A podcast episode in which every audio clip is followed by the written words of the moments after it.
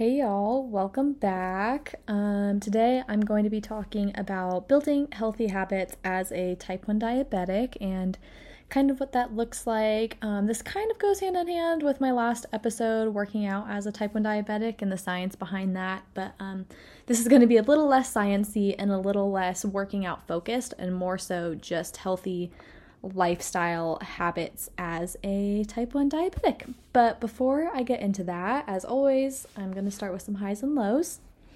So, my high of this week is I do go back to Texas soon. Um, I'm kind of recording a bunch of podcasts. I say a bunch, probably like four podcasts um, this week, so I can have them throughout this coming semester because um, last semester things got really busy and I didn't podcast for probably like five months. So I want to have four months worth of podcasts just in case I need them. So um, I don't know when you're going to be listening to this, is my point. But um, right now it's July 24th and um, I go back to school on August 8th. So I'm super, super excited about that. I have some really, really great classes next semester. Um, I'm super, super excited. I have two clinicals which include um, the psych ward and then also just I believe another med surg unit. It might be a specialty unit. They haven't announced yet. So I'm excited to see what unit that might be in the hospital.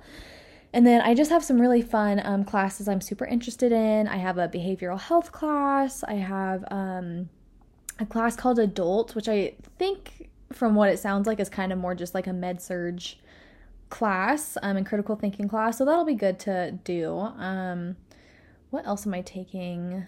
Um, roles of the profession, which is like kind of like an essay writing class, but we're learning pretty cool topics. So I don't know. I'm just really excited for this semester. I have an awesome new apartment and a new roommate that I'm super excited to hang out with, and um, it's gonna be summer. Fall semester is always so so fun. There's football games and tailgates, and you know you're back into the sorority swing and um back with all your friends. I'm really, really excited.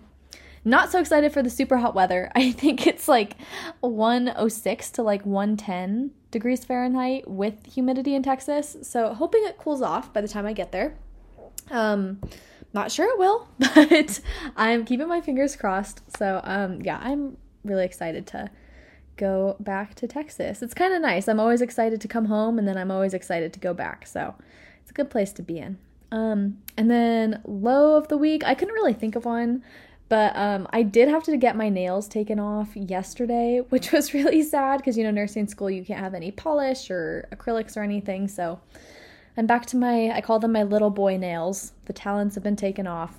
So yeah, that's uh that's my low. Not really a low. I honestly kind of like not having to deal with it. But anyways, those are my highs and lows, and now I'm going to get into it.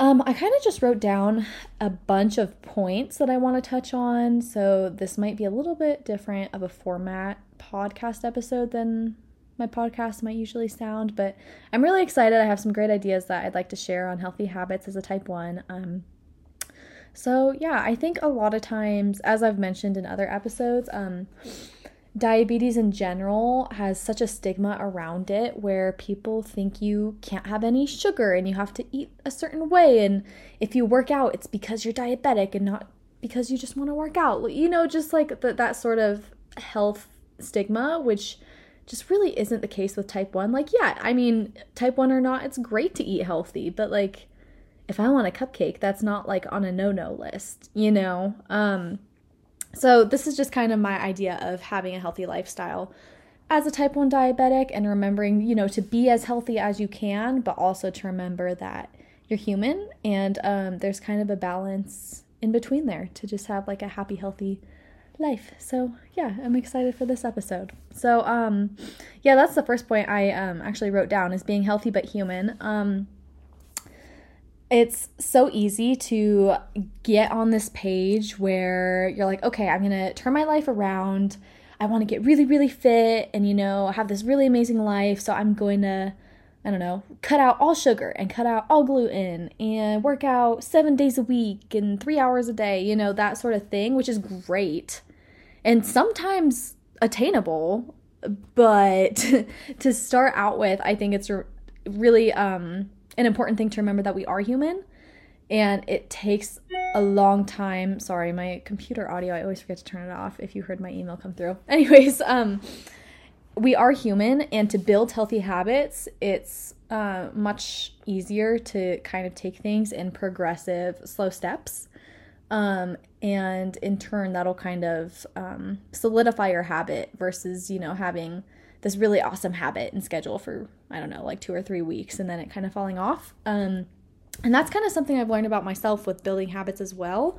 You know, I've had a lot of super awesome ideas and goals for this summer, and I've kind of had to take a step back and be like, okay, we're going to do one thing at a time, and we're not going to add another habit into your schedule until you're positive that first habit is built. So, like, I really want to get better about drinking water. That's been like a big thing this summer. So I was like, okay, well, why don't, instead of, you know, drinking like, I don't know, three Stanleys a day, why don't we just try to start with drinking eight ounces of water as soon as you get up in the morning? And if you can hold that for a month, maybe we up it to that, you know, two Stanleys, two Hydro Flasks, whatever, a day goal. So kind of just having like a progressive build, um, I think is more realistic and I don't know, makes you feel better about meeting your goals and it makes everything more attainable. So same thing with like blood sugars. Maybe you're like, okay, I want 24 hours of perfect blood sugars for a week why don't we start out with perfect blood sugars from the time you wake up to noon? Okay, you got that. That's awesome.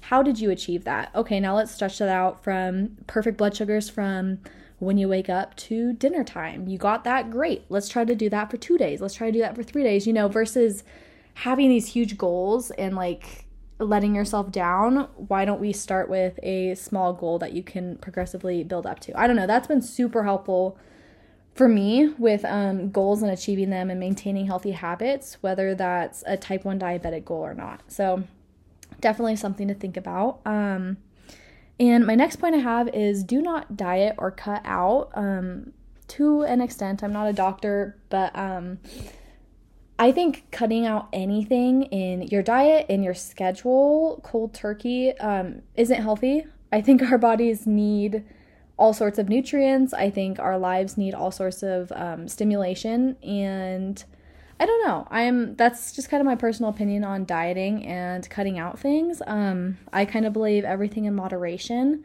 So like, yes, do not have you know burgers and ice cream every single day, but I don't know. I think the 80-20 rule is really great. 80% of the time, um, eat really healthy, and 20%, you know, give yourself a little treat. Um, that way, you're not having these huge cravings and then, you know, the next day just having a full day of, you know, not eating very well. Um, and again, I do have to say, type 1, you can eat whatever you want. It's not about dieting, it's not about weight, autoimmune disease. I will throw my plug in there. Um, but yeah, so that's just another little thought. And um, to go into that, I think for me personally, when I um, kind of started to whoa, words, when I kind of decided to start weightlifting and, you know, um, really focusing in on my fitness goals, I found that instead of cutting things out, um, if I'm trying to, you know, really tighten up things with my schedule, adding things in when it comes to things in terms of diet has been really, really helpful. So instead of, say, I don't know, cutting out carbs or cutting out sweets. Um, maybe I'm going to say, okay, I'm going to add in one more green meal per day. Or I'm going to add in a veggie to every meal. I'm going to add in a, I don't know, 60 grams of protein to every meal. That's a lot of protein, but you, you know, you know what I mean. It's easier to add in than to cut out. And when you add in, you're less likely to want the things you're wanting to cut out, if that makes sense. So that's been super helpful um, with me with my fitness goals. Um, alongside fitness goals, I think trying to get daily movement in um, is super important versus, again, having well, it's good to have huge goals and fitness goals. Um, but when you initially start out, I think it's most important to just try to get daily movement in every day you don't need to have this huge two hour weightlifting cardio HIIT workout. Um, try to get a walk in. Like if you don't feel like working out that day, just go get a walk in. Go take a little hike. Go take a little walk. Do a, I don't know, 10 minute Pilates workout on your phone. Just something to kind of get your body moving is better than nothing. And over time, that will accumulate and you will see results with your body, with your blood sugars. Um, yeah, just daily movement. And I um yeah, that's all I'm gonna say about that. Yeah. that's um yeah, I think that's a good goal to have. Um okay, my next point is drink water and build a habit of it. I kind of just touched on this. Um it's something I've been really working on. I've noticed that if I kind of forget to mindfully drink water throughout the day, by the time it reaches dinner, I get some really stubborn highs um, that just should not be. There's no reason for my blood sugar to be high. I'm giving insulin, my background is on, my site is good. There's no reason for my blood sugar to be high. And I find if I drink like a cup of water after giving a correction, my blood sugar comes down much faster than um, not drinking water. And I've kind of found that I think when I don't drink enough water throughout the day, I get stubborn highs because there's just not, not enough fluids in my system. So I've been really, really trying to focus on drinking more water and um, being really, really aware of that because it's good for your body and it's good for your blood sugars and it's essential to your body. so, yeah, that's definitely a big habit I've been trying to form um, with healthy lifestyle stuff with type 1 diabetes. So, food for thought. Um, and then my next point, I said, understand a healthy lifestyle and fitness journey will be a lot harder and look a lot different than for others. Yeah. So, um, again, kind of like I touched on on my last episode, to be completely black and white, as a type 1 diabetic, obviously your body is functioning a lot different than any other person's body with a working pancreas. And that's just kind of the way it is, and that's totally fine but it is going to be harder for us to make those muscle gains and see those results and um I don't just in all aspects all in all aspects of life like even like taking an exam in school to like not have brain fog when your blood sugar is high or to not be worrying about a low blood sugar when you're on a walk with your friends or going out to dinner or going out like there's so much that goes into type 1 and your body and your lifestyle that other people just don't have to think about. So, your journey is going to be a lot different than what you see other people doing, um, what you see online. Um, we're going to have to work a little differently to carry out our goals, and that is totally okay. And if you want to hear a little bit more about how insulin changes the way our bodies work and how type 1 kind of changes the way our bodies work, um, you can give a listen to my last episode, um, the science behind working out with type 1. Really got into the science behind that. Um, so, yeah, you can check that out. But um, I'm going to say, in a nutshell, consistency will ultimately be key. And that includes meal times, that includes getting your daily movement in, that includes your water, that includes giving insulin before meals. Um, I especially want to highlight on that meal time. Um, if you guys follow my TikTok, you know that last semester was really, really rough for me. I had a super, super early schedule. Um, with nursing, you can't pick your schedule, the um, department picks it for you, which is totally fine. But I went from having kind of like a normal, regular schedule um, to having super, super early clinical times and um, you know, class times and uh, kind of back to back classes, which made it really hard to find um, a consistent meal schedule and workout schedule, which really took a toll on my numbers and took a really long time to kind of figure out and readjust my insulin patterns. So, if you have the ability, having a consistent schedule is great for your body. It's going to be great for your insulin ratios. Um, it just makes things kind of easier if you have the ability. Um, yeah, so let's say, I don't know, you wake up, you have breakfast at 8, you have your lunch around 1, and you have your dinner around 7. When your body gets accustomed to that kind of meal clock, um, you're going to see more consistent blood sugars. At least that's what I found. And um, I don't know, humans are people of habit. you know, you're, you're going to get used to giving insulin, your pre boluses um, before those meals at those certain times. And um, I don't know, it's just kind of easier to work your body around like a clock, in my opinion, um, if you have the ability. And if you don't, it is still totally doable. That's what I'm doing every semester. Um, so it's all very doable. But I will say to keep it easy on yourself, um, being able to work around a clock if you can for meals and workouts and drinking water and all that stuff, um, you definitely will see um, a big difference. So, yeah.